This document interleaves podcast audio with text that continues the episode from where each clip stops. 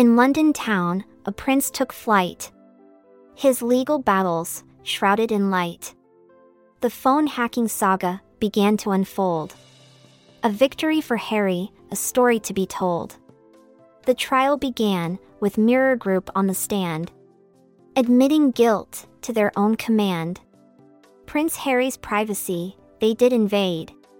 A public apology was now to be made.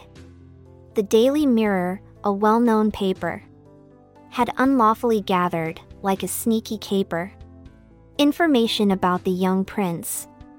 But their wrongs did not convince. Their apology came with guilt in tow. For their actions, they did so know. Prince Harry's rights had been breached. By the mirror, they had overreached. The settlement was a victory indeed.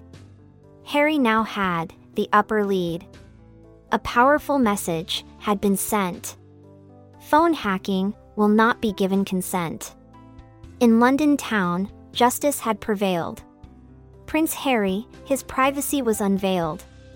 The mirror now knew it was wrong. A regretful end to their illegal song. So let this be a warning to all.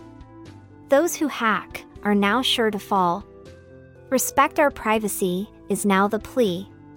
For Prince Harry and you and me.